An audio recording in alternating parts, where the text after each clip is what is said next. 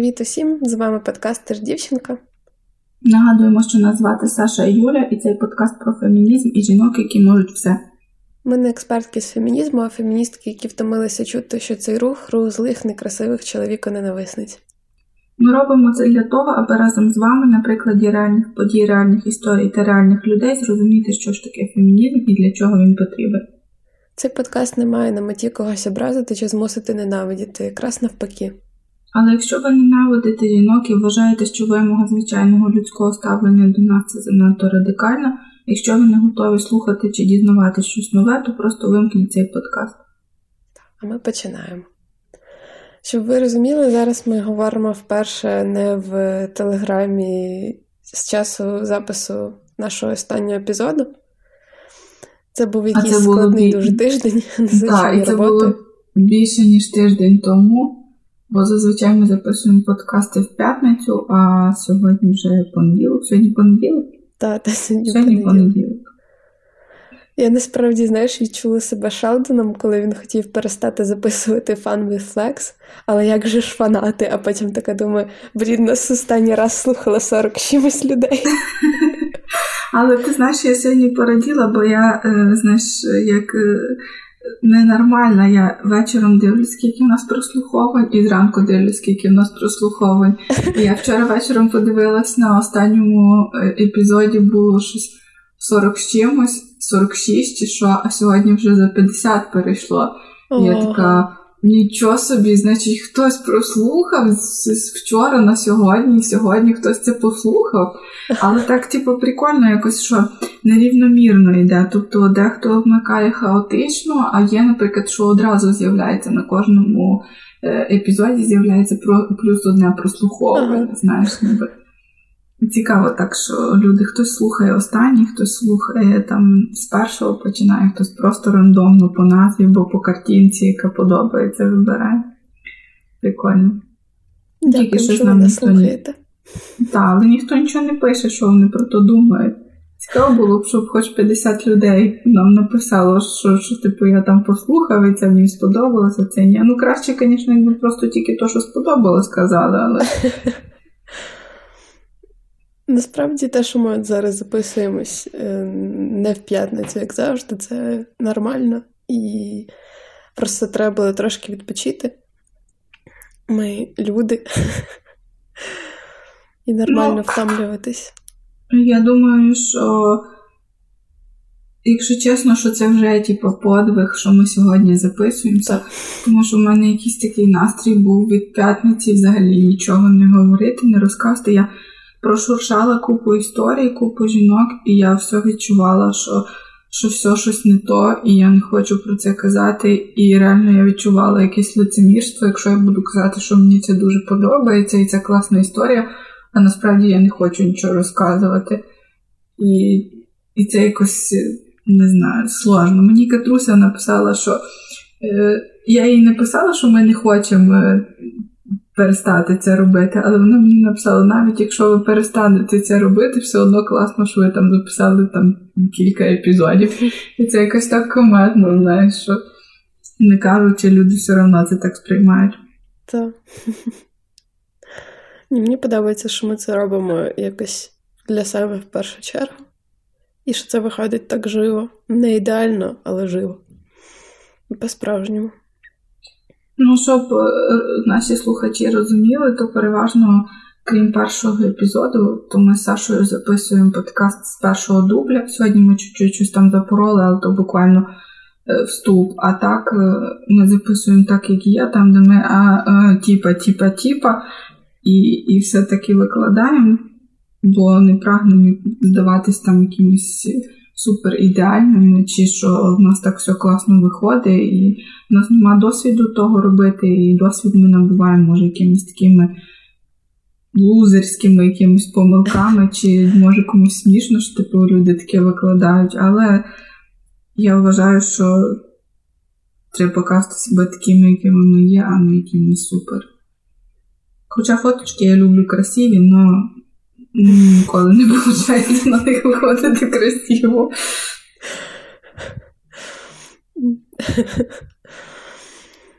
Так. Розкажи, що в тебе було нового за цей новий карантинний тиждень. Я була вдома, працювала, ходила в магазин. Ні, трошки на вихідних навіть пройшлася по безлюдним районам, що було приємно.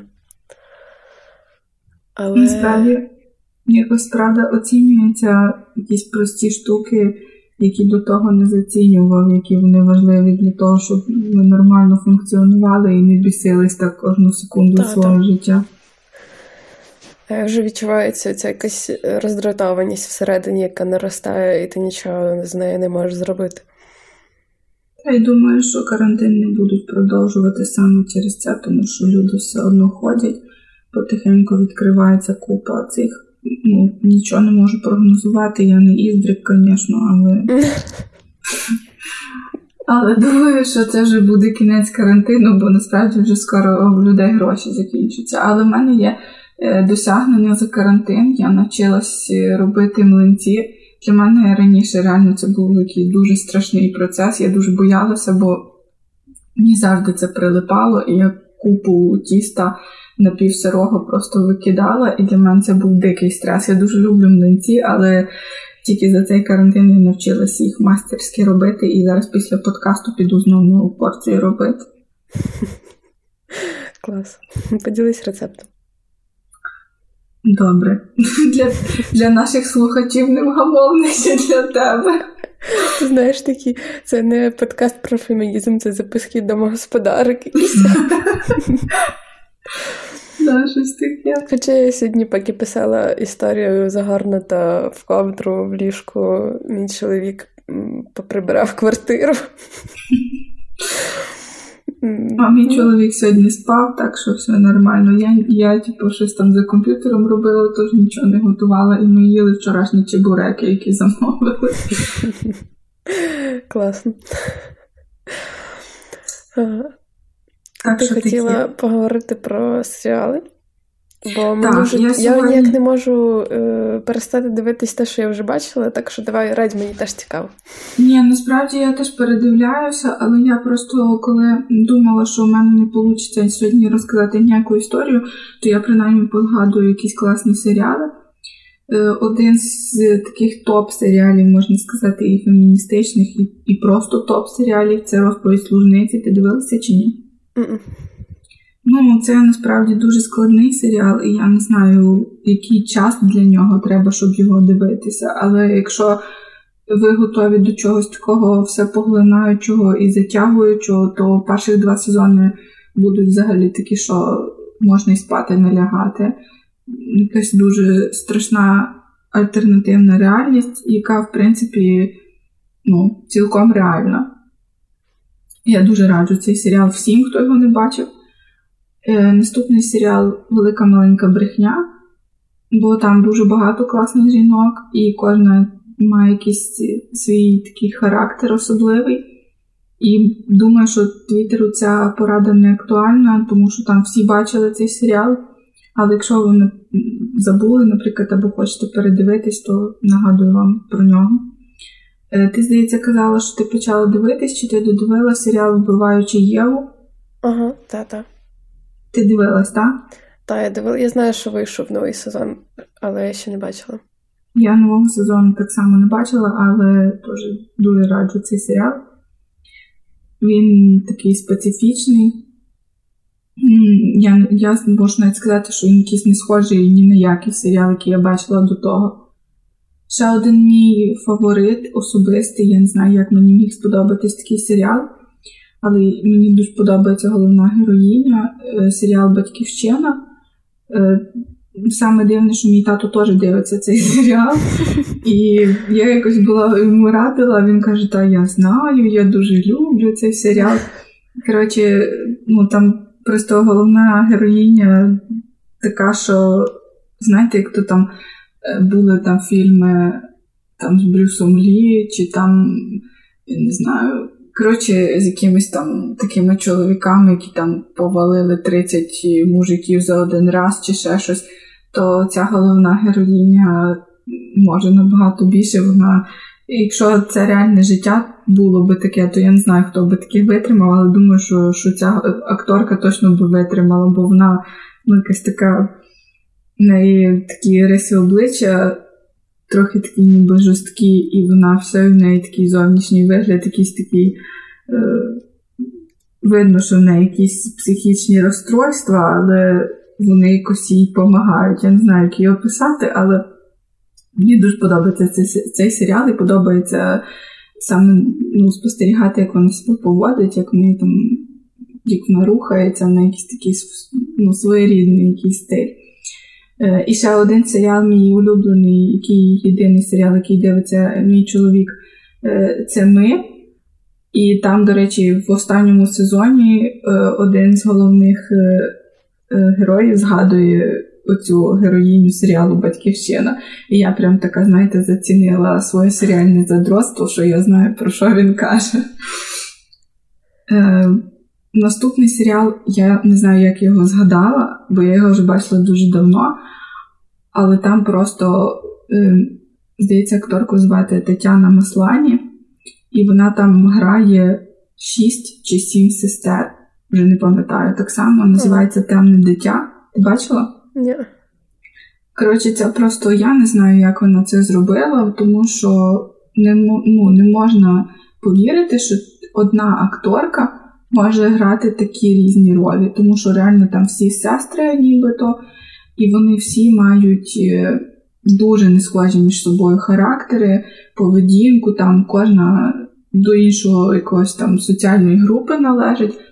І просто як ця акторка кожну з цих ніби героїнь втілила, ну для мене це просто шок. Реально. Це це дуже крутий серіал, і я його дуже-дуже швидко подивилася, тому що я дивилася серії без ну, без перериву. Але так не робіть, посмакуйте, бо це дуже класний серіал. Я аж захотіла його ще раз передивитися. Е, ще один серіал е, називається М. Я бачила, що в Твіттері вже е, пишуть про нього, але я його вже почала дивитись реально дуже давно, просто нікому не признавалася. То, типу, про дуже милу рудоволосу дівчинку. І цей серіал прям якийсь такий, знаєте, затишок, якесь таке добро і якась така атмосфера. Ну, Мені так само дуже подобається. І одяг акторів, і як там ту всю атмосферу того часу передали дуже дуже класний серіал. Е, ну і останній серіал, який я хочу порадити, то Грейсі Френкі, тому що я сьогодні буду розказувати про одну з героїнь цього серіалу. Ну, Це так само один з моїх улюблених. Я підгладіла рекомендацію когось, хто теж в Твіттері радив. І це просто нереально класний якийсь комедійний серіал для мене. І він такий, якщо хтось боїться старіти, то просто можна подивитись цей серіал і нічого не боятися, тому що таке враження, що е, головні героїні цього серіалу живуть набагато веселіше, ніж ми з вами. Це все мої серіальні поради на сьогодні закінчено. Ти ще нагадала про батьківщину та головна акторка е, грала ще в класному фільмі Темпл Грандін. Ти не бачила? Пам'ятаю. Це про аутистку, яка е, це біографічний фільм про справжню жінку Темпл Грандін. Вона аутистка, і вона здійснила прорив в практиці гуманного поводження з худобою на скотобійнях. Тобто вона вивчала, як е, коро... як полегшити коровам процес того, яких вбивають, по суті. Жесть. І та, звичайно, вбивство корів загалом типу це не ок, але вона знаходила шляхи, як це зробити для них мінімально болючим е, психологічно і фізично. Дуже хороший. Трохи страшно, але я би подивилася. Ну, Він насправді дуже позитивний. Вона і акторка дуже круто там зіграла. Це Клер Денс. Бачиш, даються їй якісь такі ролі такі, що складні. Так, треба якимось дуже специфічною людиною бути, щоб таке, таким пройнятися, мені здається. Так, так.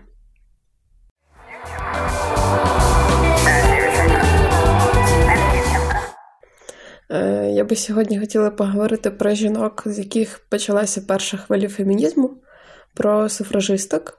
і особливо про одну з їхніх лідерок Емелін е, Панкерст. Для тих, хто не знає, суфраж це право голосувати на політичних виборах, а рух суфражисток розпочався в Британії, і їхньою першочерговою метою було домогтися права голосу для жінок. Почати хочу трошки раніше з біографії Емелін Панхерст. Вона народилася в Манчестері у 1858-му в сім'ї Софії Джейн Крейн та Роберта Голдена. Її мати активно підтримувала право голосу жінок. Е, на хвилиночку, це 50-ті роки 19 е, століття. Її батько виступав проти рабства. І тому політика почала цікавити Емелін дуже рано. Наприклад, однією з її улюблених книг дитинства була історія французької революції. Е, суфражисткою вона назвала себе вже в 14, після того, як разом з мамою відвідала публічну зустріч, присвячену правам жінок, де виступала суфражистка Лідія Бекер. У 20 Емелін зустріла свого майбутнього чоловіка Річарда Пангарста, адвоката, який також виступав за права жінок і навіть написав законопроект, який пізніше став законом про власність одружених жінок. Він давав жінкам право контролю над грошима, які вони отримали з майна або власних заробітків. У пари народилося п'ять дітей, але Річард помер у 1898 році. Ще до цього вони разом з іншими активістами створили е, Women's Franchise League в Лондоні, і зустрічі цієї спілки вони проводили просто в себе вдома. Метою ліги було допомогти жінкам здобути право голосувати на місцевих виборах, але потім пара переїхала назад у Манчестер. Після смерті чоловіка Емелін заснувала жіночий соціально-політичний союз у 1903 році, і його гаслом було дії, а не слова. Е, вона разом зі своїми доньками Сильвією та Крістабель е, випустила газету Votes for Women і е, виступала спочатку, теж спочатку досить мирно за те, щоб домогтися права голосу для жінок. Паралельно з цією організацією діяла Національна спілка жіночих виборчих товариств, і вони обрали мирні способи протестів без порушення законів. Е, до речі, про цих активісток говорять суттєво менше зараз, хоча вони теж боролися за право голосу для жінок просто своїм шляхом. Вони збирали кошти, писали петиції, ходили на мирні акції. Але Емелін Панхерст згодом е, все ж е, прийшла до думки, що мирні марші суфражисток не дають майже ніяких результатів, і з роками її союз перейшов до більш войовничої тактики, е, щоб голос було нарешті почуто, голос жінок було нарешті почуто. Вони освистували політиків під час виступів, влаштовували потужні демонстрації, зв'язувалися в судочки з поліцією а потім перейшли до більш радикальних дій. Е, наприклад, пан Гарст організувала серію протестних кампаній, під час яких суфражистки розбивали вікна в комерційному районі Лондона, е, підпалювали поштові скриньки і навіть підкладали бомби. Поліція зреагувала на це дуже агресивно, і сотні жінок було ув'язнено, включно з самою Емелін Пангерст. У в'язниці жінки продовжували протестувати, вони оголошували голодування і їх годували примусово. Це була жахлива процедура, коли рот тримали відкритим залізним обладнанням, а трубки засовували через ніс або через горло. І Емелін пізніше писала, що крики жінок під час цієї процедури вона ніколи не забуде. Зображення примусового годування потрапили в газети і викликали хвилю підтримки суфражистику у суспільстві. Тоді уряд прийняв закон, який дозволяв звільняти з в'язнення хворих жінок. Але як тільки вони одужували, їх знову повертали у в'язницю, і історія повторювалася. Загалом у 1910-х роках суфражистки здійснювали атаки, на будівлі членів парламенту, церкви, залізничні станції, поштові відділення і так далі. Причому, в принципі, я цілком можу зрозуміти цей радикалізм, бо багато з цих жінок були жертвами сексуального насилля з боку е, своїх начальників, поліції, навіть людей при владі. До того ж, боротьба стосувалася не лише виборчого права, але й рівних зарплат та загалом можливості роботи. А мирні демонстрації десятиліттями просто ніхто не чув і всі їх ігнорували. Тому вони вдалися до більш рішучих дій, і це теж можна зрозуміти. Одним з поворотних моментів руху була смерть суфражистки Емілі Девідсон. Власне, ця жінка заслуговує взагалі на окрему історію, але я розкажу максимально коротко. Її арештовували 9 разів, і 7 разів вона оголошувала голодування, і 49 разів проходила через процедуру примусового голодування у в'язниці. Одні зі, один із своїх найвідчайдушніших кроків Емілі здійснила у 1911-му, коли перебралася, е, коли вона пробралася в палату громад і заховалася в шафі, що під час перепису населення її місцем проживання вказали будівлю парламенту. По суті, вона е, хотіла стати офіційною резиденткою осередку влади, яка відмовлялася визнавати її громадянкою з правами. Під час е, останнього затримання Емілі кинулася вниз залізними сходами і пошкодила голову та хребет на знак протесту проти примусового годування ув'язнених. Е, померла вона трагічно у 1913 році. Е, вона тоді вибігла на стадіон на зустріч коню короля Георга V і під час зіткнення з ним отримала несумісні життя травми. Е, за однією з версій, вона хотіла почепити на коня прапор суфражистського руху, але ніхто достеменно не знає, чи усвідомлювала вона, що це завершиться її смертю. Е, цей момент було зафіксовано на кіноплівку, е, і це відео є в мережі. Було багато суперечок, чи смерть суфражистки посприяла взагалі виконанням вимог руху, чи навпаки сповільнила цей процес тому що прихильниці мирних протестів вважали, що радикальні суфражистки е, вони ніяк не сприяють тому, щоб е, їхні вимоги було виконано, е, і лише додають приводів називати цих жінок неврівноваженими чи невіженими. Але з іншого боку, в суфражисток е, асоціюють е, в першу чергу з їх радикальною частиною зараз, і, можливо, без таких дій, е, таких ризикових акцій не було б ніякого результату, принаймні так швидко. Е, з початком Першої світової організація Емелін ем, Панхерст е, призупинила боротьбу і оголосила перемир'я з урядом, щоб кинути усі сили на допомогу під час війни. Е, по суті, вони почали підтримувати уряд у закликах чоловіків іти на війну.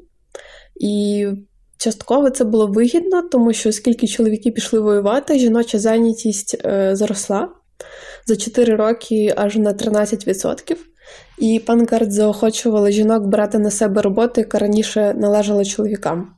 У лютому 1918 року британський парламент прийняв закон, який дозволяв жінкам віком від 30 років голосувати. Але там все одно були якісь вимоги пов'язані з володінням майном, тобто не прям всім жінкам від 30 можна було голосувати. А вже у 1928-му е, кожна жінка віком від 21 року отримала право голосу. Але, на жаль, це відбулося за кілька тижнів до того, як е, після того, як Емелін Пангарст померла. Тобто вона не дочекалася цього моменту. І у 1999 році вона увійшла до списку 100 найважливіших людей століття за версією Times.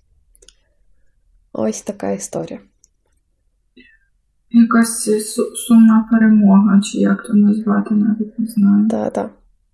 Просто що я думала, що е, зараз е, історія повторюється. Зараз теж, коли говорять про феміністок, намагаються їх якось демонізувати, звертати увагу тільки на якісь такі, знаєш, е, скандальні Критичні радикальні точки. акції.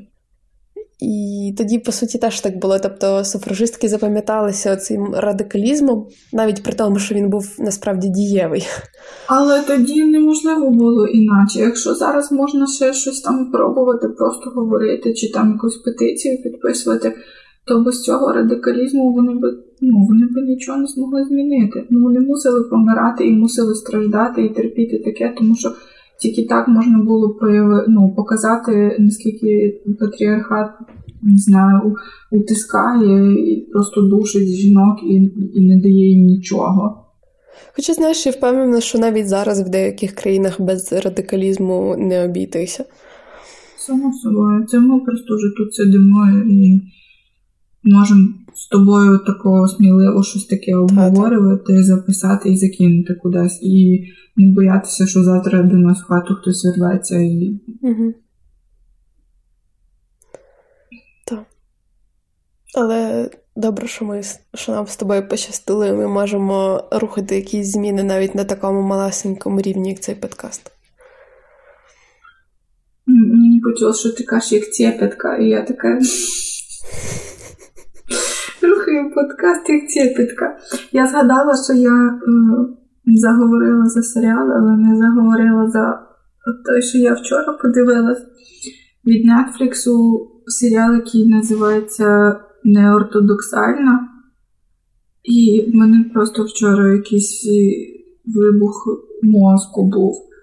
Я просто сиділа після того годину, і я нічого не могла робити. То, звісно, було вночі, бо я додивилася його в півперша чи щось таке, то 12. Але все одно, наскільки це якраз про те, що досі існують групи людей, групи жінок, які не мають ніяких прав. Е, в серіалі розказується, я навіть трошки сьогодні почитала, бо я не дуже щось про них знаю. Е, розказується про угрупування, це як, ем, я не знаю, як це назвати, віросповідання, е, іудаїзм, ортодоксальний іудаїзм. Mm-hmm. І там, коротше, в них все дуже жорстко насправді, і поки ну, не не почитаєш про це, не дізнаєшся, то, то не знаєш, як це все відбувається в таких деталях. Насправді цей серіал ем, знятий по книзі. Е, книгу написала жінка, яка е, ніби дуже схожу ситуацію в житті пережила. І це якби на реальних подіях, і, в принципі, все, що там показується, там, як відбувається весілля, всі ритуали, все там, це це дійсно так є. Вона там описує, як вона і там, оця жінка, яка написала книгу, вона там слідкувала не тільки за тим, що в неї відбулося, а ще за різними там сім'ями, і вона постаралась дуже-дуже точно відтворити все то, щоб люди зрозуміли, що до сих пір як там все відбувається, і це насправді дуже дуже стрьомно. Там є сцена, бо коли вони одружуються, жінки вони не можуть е, демонструвати потім людям своє волосся, і їм всім голять е, голови. І це якийсь такий, е, така сцена якогось такого приниження. Там не так, як то, що ти кажеш, що годували через трубку, бо це реально страхіття, але це теж якесь насилля тому що багато жінок дуже тримаються за своє волосся, і для багатьох це ну, дуже дуже складний процес. Там маленькі дівчатка, ну, підлітки, стояли позаду і дивилися, як її зістригають, і було видно, як їм стає страшно, що дуже скоро їх таки теж чекає. І їй було тоді щось 17 чи 18 років. І це реально якась жахлива картина, потім їм все життя треба ходити або в таких тюрбанах, платках намотаних, або в крайньому разі перуку носити. Я не розумію, який сенс типу, носити перуку, якщо ти можеш своїм волоссям ходити. Ну, це дуже сложно і насправді це дуже страшно. Вона там не хочу спойлерити, бо насправді це відносно новий серіал, може його ще не бачив, не бачили, і ти не бачила, але якщо щось таке, якась така тема цікава, і цікаво, як живуть жінки в якихось певних релігіях, культурах. До речі, це е, події відбуваються в Берліні, але початково в Нью-Йорку. І вона живе в Нью-Йорку. І якщо ти живеш в їхній спільноті, то ти не користуєшся інтернетом, в тебе нема е, доступу до такого телефону, в тебе тільки такий телефон, що ти можеш подзвонити. Тобто ти фактично відірвана, і ти в 2020 році, там чи хай там 5 років назад, ти живеш взагалі без технологій, без нічого. І потім ти навіть не знаєш, якщо тобі щось треба, якщо щось станеться, якщо ти не захочеш там жити, ти навіть не знаєш, як тобі користуватися гуглом. І це реально просто стрьомно. Просто стрьомно. Там жінки не отримують освіту, не мають ніякого права, ні голосу, ні нічого. Вони просто там мають народжувати дітей і і чим побільше. і там свої ритуали, як зачати дитину, і це мене взагалі просто не вивертало. Але подивитись, може, і вас повивертає теж. Так, я збиралася цього тижня подивитись. Дякую, що поділилась. Але дивись, коли в тебе буде не такий галімий настрій, бо ще якусь депресію впадеш через цей серіал.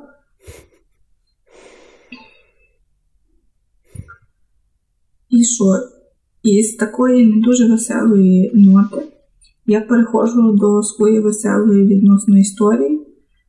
Чи чи ще про щось маємо поговорити? Так, давай, давай про щось веселе. І в тебе сьогодні така тема, і ще я про цей серіал заговорила, і я не знаю, як це буде ліпитися в купу з моєю історією. Насправді, в мене історія недовга, просто я не знаю, побачила е, фото Джейн Фонди і поняла, що як я можу про неї не розказати. Я давай, ну, я давай, не знаю, чи чи хтось знає, про кого я говорю, але якщо ні, то просто загугліть. Е, Джейн зараз 82 е, роки. І Серйозно? Вона просто вона просто дуже класна. Так от, Сер... Почекай, е... серйозно, їй 82. А, їй 82 роки.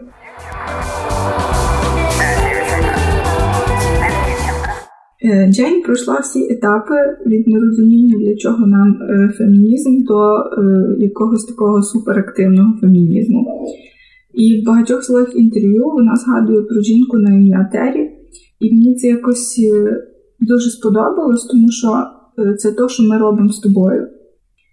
Ми говоримо про крутих жінок, які нас надихають, і, сподіваюся, надихають тих, хто нас слухає. І так само е, Джейн розказує про Тері, і вона каже, що якби не Тері, то, мабуть, вона би ну, не стала на на шлях такий, такого активного фемінізму. І в свою чергу Террі розгляділа в, в Джейн щось щось таке, що Джейн сама про то не знала. Вона бачила в ній той дух боротьби, той дух фемінізму. І це так само то, про що ти часто згадуєш, якась така єдність, якась жіноча підтримка і дружба. Тому що е, тоді Джейн була дуже молода, вона займалася Е, підтримкою воєнних. Вона там їздила з якимись так само там активними штуками, щось там розказувала. І цю Тері вона зустріла в якійсь кафешці, і вона була власницею цієї кафешки, ця Тері. І вона тоді запросила якусь жінку розказувати щось про фемінізм. І коли от так зустрічаються люди з різними поглядами, але готовими послухати чиїсь думку. Я думаю, що це якраз саме то, чого бракує багатьом людям зараз. Mm-hmm. Зараз е, їй 82 роки, як я сказала, і всі її знають як ексцентричну і часто дуже описують як скандальну. Але я скажу, що вона для мене якась суперсправжня, жива і така, що надихає рухати цей світ така, що може сказати ні і послати тих, хто на це заслуговує. І мені здається, що в кожній з нас інколи просинається маленька фонда. Я собі навіть думаю, якийсь такий мем зробити або якусь таку наклейку. І думаю, що як вона виросла в своїх поглядах, так само кожен з нас може так зробити. Джейн дуже чесно розповідає про своє відношення з чоловіками, і про те, що з дитинства в ній виховували оте теж дівчинка, тільки в поганому значенні, що вона має бути гарною, доброю, покладистою, що в неї завжди має бути класна зачіска, пишне волосся, вона має бути розумною, але ні в якому разі не розумнішою за чоловіка.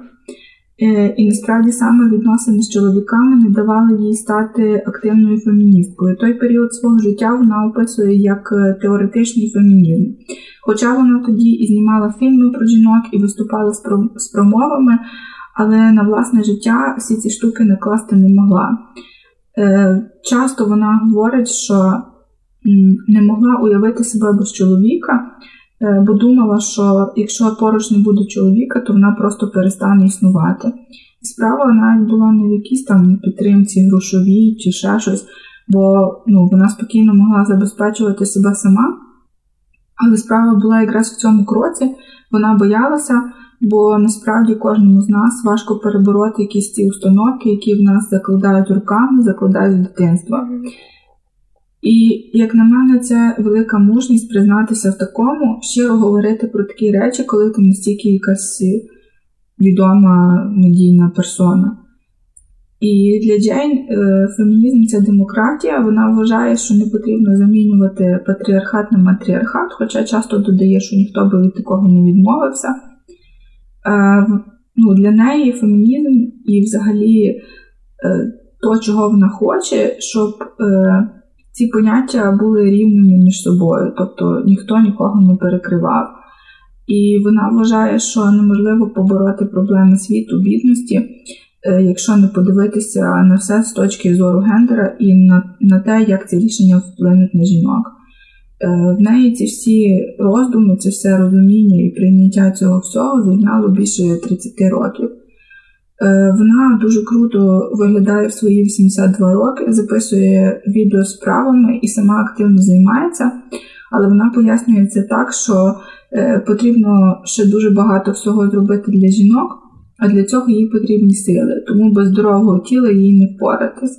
І такі вправи, які радить Джейн, вона практикує їх сама більше 30 років. Першу свою студію з аеробіки вона відкрила в Беверлі Хіллз в 1979 році. Там для заняття навіть проглянула ті вправи, там не потрібно купувати нічого, ніякий спеціальний інвентар, не треба дотримуватися ніяких дієт. Е, Джейн, е, до речі, пережила на собі всі ці жахи розладу харчування, булімію і неприйняття власного тіла. Тому вона добре знає, що таке гнати за тою неіснуючою ідеальністю.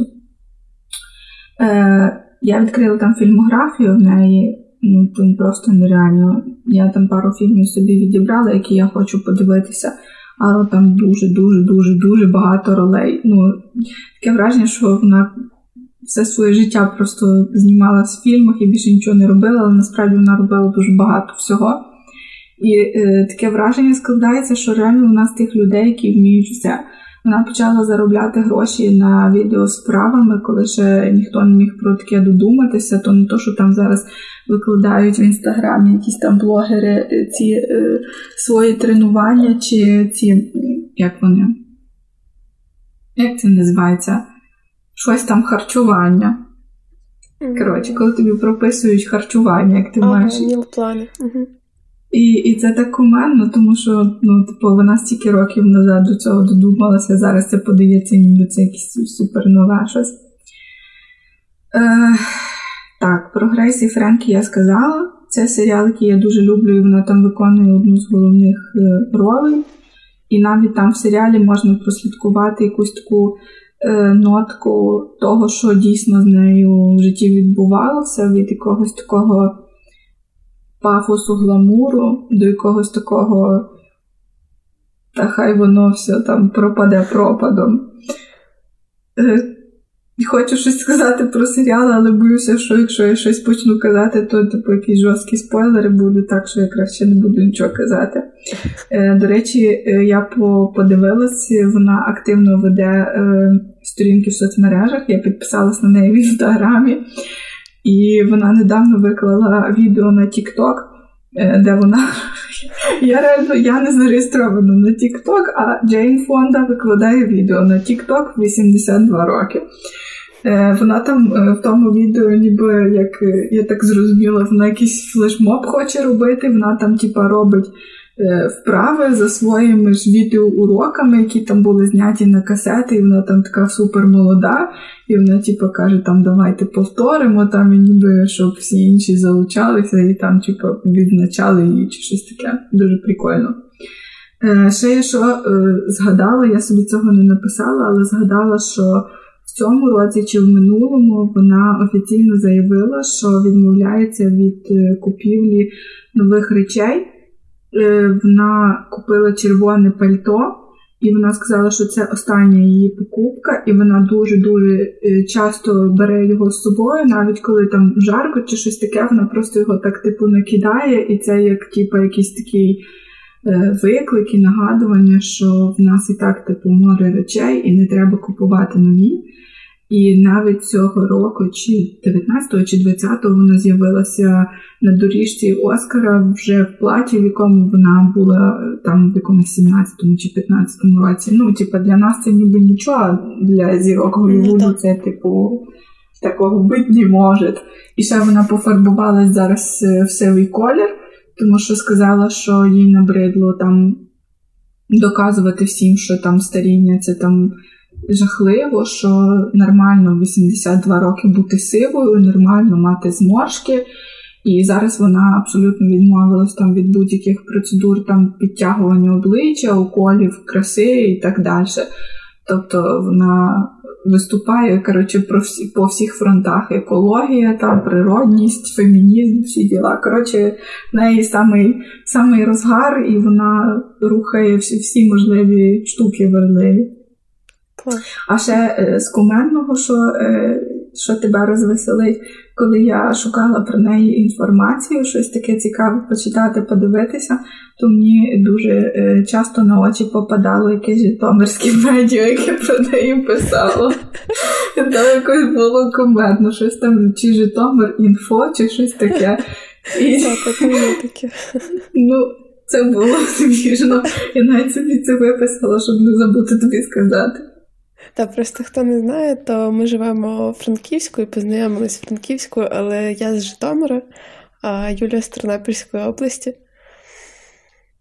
І тому, коли ми бачимо щось таке, що відноситься до наших рідних країв, то це якось мило і кумедно виглядає, особливо коли Житомир пише про Джейн Фонду. Ну, але все одно прикольно, що пишуть. Так.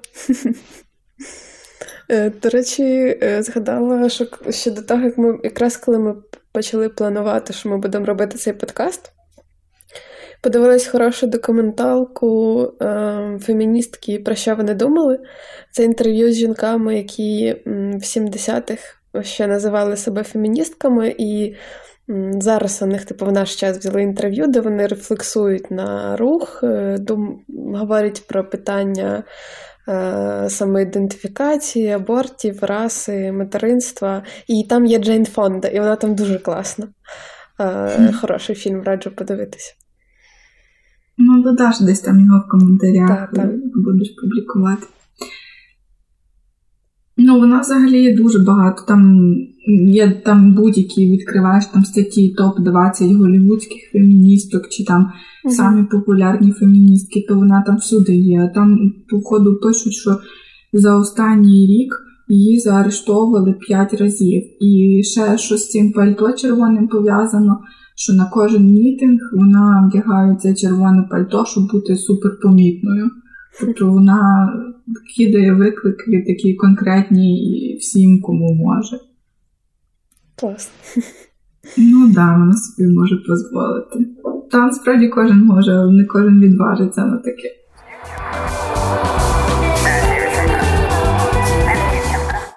Е, Дякую, перше тобі за історію, бо якось стало трошки легше під неї. Мені хотілося подивитись Грейс енд Френкі, бо я дивилась тільки перший сезон. І поки ти говорила, то я на Пінтересті дивилась фото Джейн Фонди. Дуже класна жінка. Якось добре від таких історій стає. А те, про що ми мали сьогодні ще говорити, е, нам ставили питання. Е, перше було про поговорити про внутрішню мізогінію. І я якось хотіла коротко про це сказати, але коротко не вийшло. Ем, це щось таке, просто з чим ми маємо справу постійно, і здається, що який би вибір ти не робила, для якоїсь з груп жінок все одно цей вибір буде неправильним. Навіть жінки з наших історій могли носити в собі цю внутрішню мізогінію. Наприклад, коли я розповідала про протестувальниць Міс Америки наприкінці 60-х, вони не хотіли приймати в свою групу лесбійок, і ті мусили окремо відстоювати свої права і пробиватися в ці групи. Вони, по суті, влаштовували протести всередині протестів. Суфражисток звинувачу... Суфражистки звинувачували одна одну в радикальності або навпаки в її відсутності. І в кожного своє бачення того, що означає бути жінкою, що означає бути феміністкою, але справа в тому, що ми маємо прийняти той факт, що кожна, кожна з нас є різною, і це нормально, і перестати нав'язувати своє бачення одна одній. Знаєш, для мене е, ще я що для себе зрозуміла, коли я почитала багато про мізогінію, що дуже корисно знати, що це таке, і присікати ці штуки так, насамперед в себе. Тому що часто ми дуже часто несвідомо, ми постійно до жінок, самі між собою жінки, дуже часто ми користуємося цією мізогінією, чи як то назвати, я не знаю. І коли ти думаєш про це, коли ти знаєш, що це, ти якби сам себе виводиш на чисту воду. І дуже круто розуміти, що ми всі не ідеальні, і через то, якщо ти це розумієш і ти це присікаєш, мені здається, ну, мізогінії внутрішньої має бути менше, бо насправді е, зовнішньої і так не бракує. Жінок і так постійно засуджують за все, тупо за все. І якщо ми ще всередині не будемо з цим розбиратись, не будемо розуміти, що це, і будемо на одну постійно якось не знаю, лицем в гімно, то це не круто. Це ну, ми так далеко не заїдемо. Причому, ти знаєш, оця е, ця мізогінія може бути спрямована навіть не тільки на жінок поряд з нами, а й на нас самих. Тому що Е, дуже часто ми, ну я впевнена, що багато хто з тих, хто слухатиме цей подкаст, е, і я включно колись соромилися, якщо там, наприклад, протекла менструальна кров на одяг, або якщо ми не поголили ноги, хоча це наше тіло, яке ми мали б любити. Або коли ми переживали, щоб хтось не подумав, що ми там шльондра через те, що мали багато статевих стосунків, або коли ми вважали себе крутішими через те, що тусимо в чоловічих компаніях і зовсім да, схожі на інших дівчат. Але але це це все, типу, я просто проаналізувала там, наприклад, жінки теж кажуть, та це баби, баби однакові там. Е, це насправді, якби не чоловіки, жінки б цього не казали. А оскільки ми ніби нам закладали оце, що нам має бути схвалено від чоловіків, то ми якось так прилаштувались що ми говоримо ці ніби їхні фрази, і тоді ніби ми думаємо, що ми кращі за тих інших жінок, до яких ми кажемо ці фрази. Наприклад, мені е, написала моя колишня співробітниця Наталя, привіт, що ми розказали щось чи поговорили щось про жінок, які водять, тому що вона в неї є машина, вона типу, я думаю, що вона добре водить, але що її дуже дістало, е, що там, коли жінка за кермом, то Е, треба чіпляти якийсь там каблук на скло, або там осторожна баба за рулем, або ще там щось. І що як її, наскільки це її ну, бісить, тому що це дійсно принижує. Я розумію, наскільки це принижує. І дійсно, скільки анекдотів, скільки всього придумано чоловіками про жінок за кермом, і самі жінки, типу, реально собі там на машині клеять каблук, чи там щось таке про себе кажуть. Ну, це сумно. Це вже якийсь розподіл на от є чоловіки, є жінки, і хтось з них кращий, хтось гірший.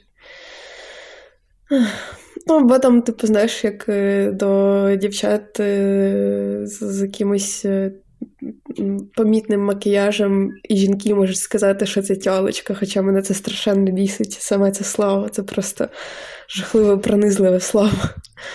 І... Ну, Саша, ще, знаєш, такий ніби. Е, можна сказати, квіточки. А от коли там в постах про зґвалтування чи ще що жінки починають писати, а що вона там була, типа, або а що ця чолка так вирядилась, чи ще щось, от, от тут, мені здається, починається найбільший треш. Бо як можна засуджувати людину, яку зґвалтували за те, що вона щось там не то зробила, це вже коли ще чоловіки, знаєш, то я не дивуюся, якщо чесно.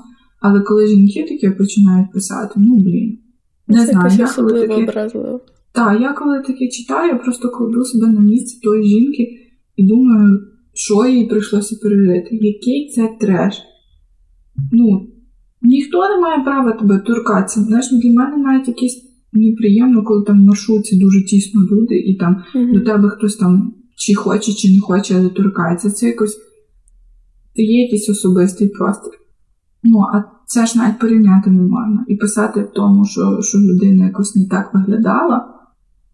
Ну, таке сумнівне якесь е, таке, знаєш, я краще, я там, я дружу з чуваками.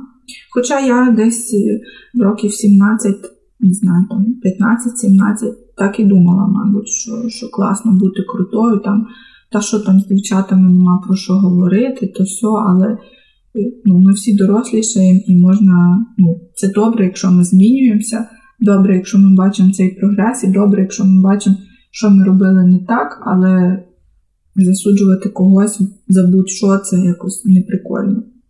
Та, та всі ми були підлітками і думали якісь дурниці, але головне якось трошки дивитися ширше. ніж Просто знаєш, це все, типу, ці всі фрази, оце все те, що є в нашій культурі, що можна вказати, де місце жінки, оці всі фрази про про бабів, про тьолок і так далі. Е, Знаєш, вони якісь такі усталені і складається якась така ілюзія, що жінкою бути галімо, що жінка це щось тупе і краще нею не бути. знаєш. І, і ну, мені здається, головне пам'ятати, що. Е, незалежно там від якогось поділу, ми просто всі люди, не жінки, не жінка, не чоловік, ми просто всі люди. Так. І і в кожного є якісь свої смаки, переконання, вподобання, і ну, не варто за це когось засуджувати. Так, і немає якоїсь. Е, якогось одного опису, який підходив би всім жінкам однаково, і це нормально. Ну просто насправді ми вже цю тему зачіпали тоді, коли, по-моєму, це був перший чи другий епізод, угу. коли ти говорила про те, що неважливо там, чи ви мама п'ять, п'яти дітей, чи манікюрниця, чи там, я не знаю, жінка, яка скоро там полетить в космос і і зробить щось дуже важне. Ну, Неважливо, типу, ми не можемо засуджувати ту чи іншу людину, яка вибирає просто собі такий шлях життя і і все. Знаєш, я просто коли погуглила мізогіння, там була прикольна картинка. Е, на лавці е, сидять двоє жінок. Е, одна така, типу, в офісному костюмі з портфелем з одного кінця, а з другого мама тримає одну дитину на руках, а другу здається в колясці. І, типу, думки і одної, і другої, типа, бідненька, знаєш. Та-та. Ну, і це дійсно так працює. Це так працює це зі всіх сторін, неважливо. Ти знаєш, до речі, коли ми почали робити цей подкаст, то я якось більше почала в собі помічати таких штук і через це намагаюсь боротися. Так і з цим. є, так і є. Ти просто Ти починаєш більш свідомо про то. Так, так. так. Так що наш подкаст класно діє. На мене. Ну, принаймні на нас, так. Так. Е, на цю тему внутрішньої мізогінії я б ще радила подивитись TED Talk Аніти Купер, е, який так і називається Female Misogyny. І ще в Netflix є документалка про Тейлор Свіфт, е, Міс Американа. І вона там теж класно говорить про внутрішню мізогінію, про те, як ми самі того, здавалось би, не усвідомлюючи часто спрямовуємо якусь ненависть одна на одну. Ми це все десь прикріпимо в коментарях до цього подкасту. Багато дуже порад буде за цей подкаст. Що поговоримо ще коротенько про гроші, щоб ми ж так, так не, не набігли. Що там нам прийшло питання про те, що як у феміністок з грошима, чи як воно звучало? Так, щось типу того. Е, я так розумію, що. Е, про гроші в парі? Так, напевно, що про гроші в парі малось на увазі. Ну, і не знаю, що тут особливо розповісти, крім того, що ми можемо. Ну, Ми можемо хіба поділитися про... та, про власний досвід якийсь. Mm-hmm. Бо тут Я... не існує якогось правильного чи неправильного рішення. В тому, ну, Ми як... можемо говорити за, за всіх людей, за всіх феміністок, але я. Якщо чесно, до цього питання я навіть якось не задумувалася про це, тому що е, в мене ніколи, мабуть, в житті не поставало такого, знаєш, що я там від когось щось дуже чекала е, чи розраховувала. Я ну, переважно завжди розраховую на себе. Тобто я не є така людина, що я там відмовлюсь чи чи щось таке, але ну, в першу чергу я сама себе маю забезпечувати. Але зараз, коли я живу вже там купу років своїм чоловіком, у нас були моменти, коли я заробляла війні, коли він заробляв, я не заробляла, коли ми обоє не заробляли, коли обоє заробляли. Ми, ну, У нас вже були різні е, якісь такі постановки, і просто просто хтось, хто заробляє, ділиться грошима і там як є твої гроші, чи як там є наші гроші, є мої гроші. Ну насправді це не так. Е, насправді тому є гроші, і ми ними користуємося, тому що ми, ми разом користуємося там засобами гігієни, квартирою, там технікою. Ну, За все платиться разом. Звичайно, що кожен старається заробляти, тому що зараз грошей не можна сказати, що буває багато, і що їх вистачає там на все і повністю. Але в будь-яких е, цих е, таких моделях у нас було так, що ми просто ділилися. Е, хтось задовбувався, той, хто працював більше, і хтось хтось ні. Ну, обговорювали це, якщо комусь ставало некомфортно. А про якісь такі штуки, там хто платить на побаченнях чи щось таке до того, як починаєте жити разом, то я не знаю. Робіть так, як вам, мабуть, комфортно. Якщо вам комфортно, щоб за вас платили, окей, якщо не комфортно, то просто кладіть свою частку грошей. Ну я, наприклад, як це розумію, якщо навіть з кимось іти, якщо ви дуже за це паритесь, щоб за вас хтось не платив, просто майте там різні купюри, щоб вам не було цих незручних ситуацій, що ви там щось міняєте, чи хтось там комусь щось має віддавати. Просто приблизно розраховуйте суму, яку ви там будете витрачати, майте там, щоб без дачі або карткою розраховуйтесь і і тоді не буде ніяких цих неловких моментів, хто кому має віддавати гроші. Але для мене, щоб не почувати себе винною, то мені здається, якби я зараз ходила на побачення, я б за себе платила сама. Я так кажу, тому що я е, зараз заробляю гроші, а якби я не заробляла, то може я б казала по-іншому. Але ну, мені здається, що неможливо зараз жити так, щоб типу, там я жінка і я не буду заробляти гроші, бо я не для цього росла. Ну, не в такому зараз світі ми живемо, що можна так собі дозволяти казати, так що е, впахуйте і буде вам щастячко. Насправді, насправді відпочивати теж треба, але що впевненіше себе почувати взагалі на на всіх якихось таких штуках, то краще дійсно бути підготовленим. Ти що думаєш? Та в мене така сама ситуація. Я тільки пам'ятаю, що коли ми починали зустрічатися з Дімою, то ми просто ми ще були тоді студентами обоє, і ми просто платили по черзі одне за одне. Ну, я вважаю, це нормально. А Коли зараз Діма просто мене... спільний бюджет. Ну так, коли Діма до мене приїжджав, то я його просто годувала смаженою картоплею, а він мені привозив там якийсь шампунь, а потім його вимивав, поки був у мене в гостях. Ну і це якось якось так. Але у вас можуть бути якісь свої схеми, не знаю. Може бути в кожного свій якийсь бюджет, це теж не, ну, не нормально, просто у нас якось трошки інакше.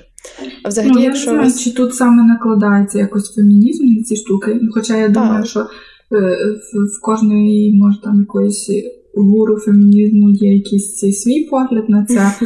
Але ну, ми з Сашою бачимо це якось так, що тут взагалі не, не повинно бути якихось проблем.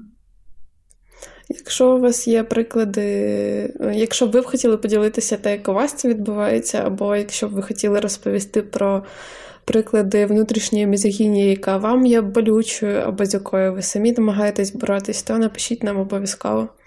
І пишіть нам листи про жінок, які вас надихають. Це можуть бути У нас ваші листи вже закінчились. Так, так. Це можуть бути Тому ваші ми мами, тут багато подруги.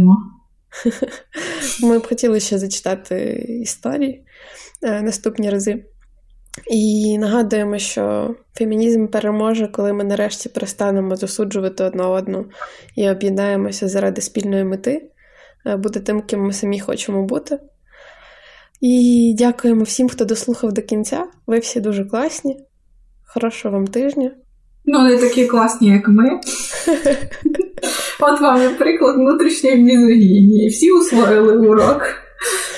Я, я правда дуже вдячна всім, хто слухає, і не знаю, це так це так приємно, коли там на вихідних е, е, Оля. Позначають ти ж дівчинку. Та-та, я написала, а буде сьогодні, правда, сьогодні буде новий епізод. І ти такий о. Бачиш, це наші фанати, які чекають випусків. О, Боже. Я жартую. Ні, дякую, що ви слухаєте далі, продовжуєте залишатись з нами. І що? І ти ж дівчинка, значить, ти можеш усе.